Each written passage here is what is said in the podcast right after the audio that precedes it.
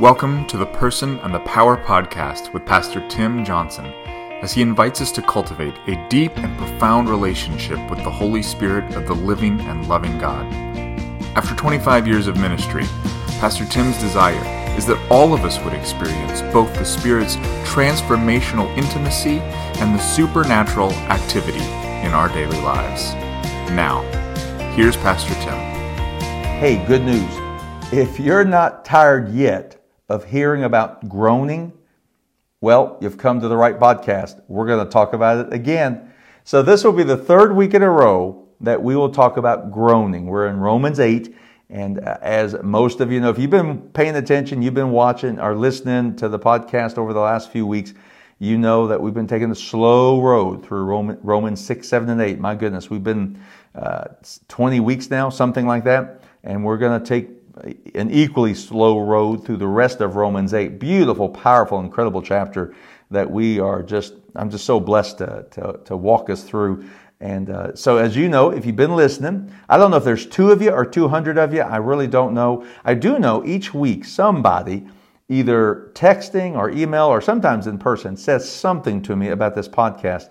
And so far, they've all been positive comments. So I really do appreciate that. It's a humbling honor. I really am honored and blessed to, to, to, do these podcasts. The only reason I'm doing them is because I think the Holy Spirit has led me to, to share my experience and invite people to experience more of the person, which is intimacy, and more of the power, which is activity of the Holy Spirit. We just, I, I just continue to believe that the church needs to experience both on a very deep and profound level, that we need to continue to cultivate a deep and profound relationship with the Holy Spirit, the third person of a Holy Trinity, the very person who lives within, uh, within us as Christians. So we are, I'm blessed to continue that and talk about, again, groaning. And, and it's interesting, this will be the third of three. I don't think we're going to talk much more about groaning after this, not for a while. But we are going to talk specifically about groaning this podcast, and this is going to be just as unique as the other two. And it's it's interesting. So if you've been a part of Farmers Chapel, especially the Joshua Center, which is our training center for leaders, uh, biblical leaders, uh, we now are offering ordination. God has just poured out His favor upon the Joshua Center. If you're ever interested in checking that out, you can go to www.thejoshuacenter.org and you can find more information. Uh, uh, we are, uh, we are blessed to be able to offer some real uh, deep and, and I think really solid teaching on how to be a biblical leader in our culture today. So, if you've been a part, and I know some who listen to the podcast are also a part of the Joshua Center, then you know this principle. I already hear it. Somebody just said it somewhere. I just heard it. Someone just, someone in the universe just said the principle. So it's the principle of shalosh. So in Hebrew, there is another word for the number three, and it's not shalosh. Shalosh means three in Hebrew, but it means the principle of three. There's a completely different word in Hebrew for the number three. So if I say there are three apples, it's a whole different Hebrew word. If I say the principle of three, referring, oh, I don't know, to Father, Son, Holy Spirit, then there's going to be the word shalosh. So this, this groaning that we see here in Romans, it comes in a series of three. I would call that the principle of shalosh because you see three things. You see it all throughout Scripture, Old Testament, New Testament. Not only do you see it in, in Scripture, you see it in creation. You see it in nature. You see it in, in the heavens. You see it on things of the earth. You see how things are created in threes. It's crazy. If you look, I pray, promise you, you do some research and you study, and I guarantee you, you're going to find this, this, this principle of shalosh all throughout Scripture, all throughout creation. Even secular, this, man has, without even knowing it, we've adopted the principle of shalosh, right? Okay, how about Olympics? How many medals are there? Yep. Gold, bronze, and silver. All right. How many colors are there on a stoplight? Yep. How about this? Go to a horse race. Well, don't, but go to a horse race. And you can bet on win, place, or show. It's everywhere, guys. I promise you, if you do some real intentional watching and prayerful, just prayerful, prayerful, uh, uh, being attentive prayerfully, you are going to see and hear and experience the principle of shalosh. Why? It's in our very DNA. It's in the fabric of all of creation. Why wouldn't it be? Father, Son, and Holy Spirit. Go all the way back to Genesis. Who is in, who's, who's, in, who's a part of creation? Well, the Father, the Son, and the Holy Spirit. All three, all three persons of the Trinity are a part of the creation of the universe. So without even knowing it, unwittingly, secular man, secular mankind, we have followed the principle of shalosh. That's probably a podcast for a whole different time. We're going to move on to groaning. But anyway, just I, I, I find it interesting. We see groaning three times. We've talked about it twice. We're going to talk about it here again this podcast. So let me share with you the story. Again, uh, the kind of the pattern of these podcasts, a little bit of a personal story, jumping right into scripture. So we moved here to Farmers Chapel 2005. So this is a little bit more recent story. A lot of times I'll share childhood stories, and, but this is a more recent story. This probably happened, I want to say 2008 or 2009. I do remember Merritt, who is now 27. She's our oldest daughter. She's our missionary in Colombia. She was probably 14, so that's 13 years ago, maybe uh, something like that. So 2009, is that right? So, um, so whatever it was, she, uh, she was about 14, maybe 15, and Dad, me, had the bright idea on a Friday night to tell Merritt, "Hey, jump into a four wheeler that was given to us uh, just to borrow." Uh, by a man in the church. At the time, we were doing apple butter. The church, if you've ever done, if you've never done apple butter, you should try to do. Find a church or find a ministry or find an organization that does apple butter uh, just one time. It's it's fascinating. We this church used to do it years after years after years, and so being just living across the street. So Friday of apple butter weekend, usually late late September, early October in the fall when the apples you know are being harvested but on Friday is apple peeling day, right? So everybody comes to church uh, early, early. People are coring. There's a coring station, there's a peeling station, and there is a quartering station. You better, better, better not uh, uh, uh, quarter wrongly or peel wrongly. Do you know there's a right way and a wrong way to peel an apple? You better believe it. And you better not get a seed in any of those apples. So anyway, you, you get all these apples quartered, and then Saturday, uh, Saturday is the big day of, of uh, taking uh, everything down to the grove, at least here at the church, and getting these apples in big, big, big kettles, bronze kettles to under the fire, and we'd be stirring all day long until until mid until really late into the afternoon, early evening. And so finally, exhausted, we'd be uh, everybody be done by late Saturday. So apple butter was a great weekend. We, we loved it. It really was fun. And so we lived we live across the street from the church, as most of you, many of you know. And so Gary Kitterman, dear precious man in, in the church here, uh, and uh, just uh, my son's father-in-law, uh, and but he would always bring his his four wheeler on Friday because Taylor and I, living across the street, we'd be the, one of the first ones at the church at 4:30 or so in the morning, and we would take uh, we would take uh, all the sugar and all the barrels of apples and all the cans and jars and equipment, and we would take it down to the grove, up and down, up and down, up and down this hill in the gator, right? And so as Gary dropped the gator off to us Friday night, I decided it'd be a great idea to help Merritt really hone her driving skills. Okay, here we are, 10:30, 11 o'clock at night in the parking lot in this big paved parking lot and we i said now here's how you drive and here's you know turn left see how you feel turn right see you know here's the gas here's the brake you know everything was going great until dad decided hey why don't you just go up into the cemetery and i'll kind of show you how to maneuver around things mm, mm. You ever had that sense, right? It sounded like a good idea at the time. I'm not even sure if that sounded like a good idea at the time. But anyway, I knew at that point, at 14, 15 years old, however old Merritt was, she did not like this idea. You, you just, she said, no, dad, no. I said, yeah, come, on, you're fine. So, so we're facing the cemetery. Now it's up on a little bit. So this, you know, of course we're in the paved parking lot. Cemeteries, uh, and, of course in the, in the grass, in the, in, in the dirt and grass. And so there's a little rise, there's a little hump, there's a little incline that as you go from the, the, the parking lot to the, to the cemetery, you got to kind of give, you got to give a little gas to get over. And so I said, now, Mary, you're to have to really kind of give it a little gas here. And, she, and she, just as we were getting there, uh, she t- took she took her hands off the wheel actually and said, "No, no, Dad, I'm scared." And so I put my left foot onto the gas. Yep, I'm in the passenger seat. She's in the driver's seat. I put the left hand, I put the left foot on the gas, give it the gas it needs to go up that little incline into the cemetery. And as it does, she again, her hands are off the wheel, and I try to reach in and grab the wheel. Well, the steering wheel starts spinning. This column starts, uh, uh, you know, it, it spins, catching my left index finger and whipping it so hard that it actually tears the tendon from my left index finger knuckle, the top, that big knuckle, from the wrist. And then we, of course, crash into a, uh, we crash into a, a headstone that's probably 1860 something, you know, Civil War era. I, I mean, it's like crazy. And here's the the at, at that one point. Now, praise God, we didn't do a whole lot of damage to the gator. Uh, I did call Gary and apologize that night, I think. So anyway, that day, the next day, Saturday, I had to have my index finger tied to my middle finger because that index finger was useless. Long story short, had to have surgery.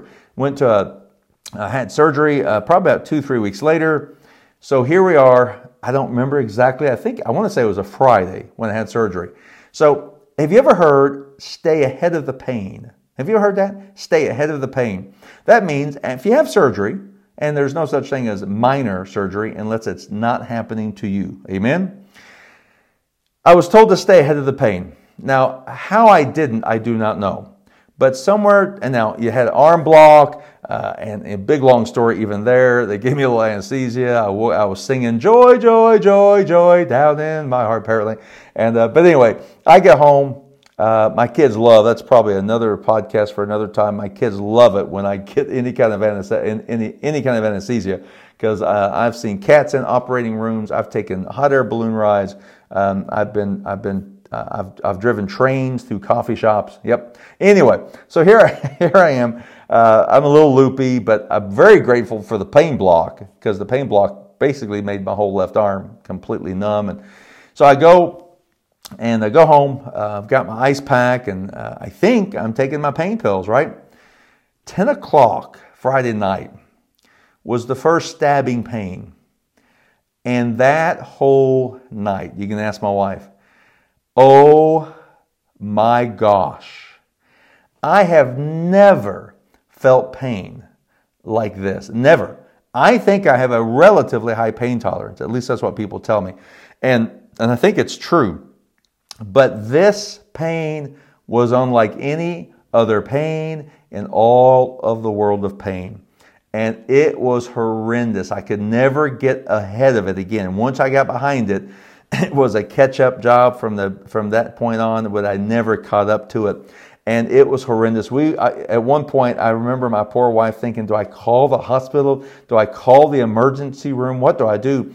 Because all I was doing was literally groaning. I mean, it was is all I. I didn't have any words. Literally, I had nothing. I couldn't even say anything. I like literally, I was. I mean, these loud, like oh, I mean, these loud, horrible, painful groans that just emanated from the very, very, very, very deepest part of me because of the deep, deep pain. And I know, listen, I know there's a lot of pain. A lot of people have. That's going to be a lot worse than that. But I just, in my 59 years, I've been blessed. I have been blessed so, so much. I've had emotional pain and spiritual pain and a lot of, and I've had, I've had physical pain. But that probably is the greatest physical pain that I can remember as far as just the pain. It went to the very bone of the bone of the bone. It just, it just felt like it couldn't stop. It never would stop. Nothing touched it. Nothing touched it. And so praise be to God. At some point, I think some point, Saturday or Sunday, it, it relented. But I remember for hours, hours, my, again, my wife just trying to figure out what do I do? What do I do? I, I groaned and groaned and groaned. And here we are, here we are with the third groaning. Interesting. Look at this. We pick up at verse 26. And the Holy Spirit, this is chapter 8, Romans 8, 26. And the Holy Spirit helps us in our weakness. For example, we don't know what God wants us to pray for, but the Holy Spirit prays for us with groanings that cannot be expressed in words. We're going to come to 27 here in, just a little bit, I hope. Uh, we'll see how long we stay on 26. Fascinating, incredible verse. So think about the first groaning. So two weeks ago, what did we talk about? You remember? We talked about all of creation is groaning. Somebody say creation. Verse 19, all creation is waiting for that future day. All of creation. Verse 20, subjected to God's curse. Curse. 21, all of creation is looking forward to the day, right? When we'll join God's children in glorious freedom. Verse 22, we know all creation has been groaning in pains of childbirth almost. All right? So that's the first groaning we looked at two weeks ago. Last week, anybody remember the groaning? These achy, breaky bones, right? We, we talked about toes. We won't go there again, but we talked about toes and we talked about what part of your body helps you look forward to the resurrection. What part of your body? That's a whole different way of thinking about it, right? We groan and we, uh, we, we, our, our bodies just, oh my gosh, our bodies uh, sometimes betray us, right? I'm only 59 and I've still got, I've got pain that I didn't think I was going to have at 59. And so, but guess what? If I think about it in this way, if, if the lens of my pain is I'm, I, I can't wait for the resurrection. Why? because I'll never have pain again, baby. So, so that pain can help me look forward to the resurrection, however long that is, right? So the first pain is creation. The first groaning is creation.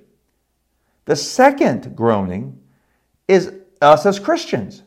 So creation groans, Christians groan.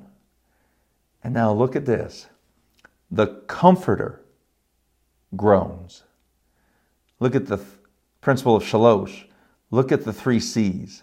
Creation groans, Christians groan, and now the Comforter groans. What in the world does that mean? Now, I've heard this passage many, many times in my 26 years of being a Christian, and unfortunately, I have heard this used by some of my charismatic uh, Assembly God Pentecostal friends, dear friends, dear brothers and sisters in Christ. Love, love, love, love, love, love, uh, love them dearly. Uh, I have said before, probably a podcast for another time, I'm a recovering charismatic.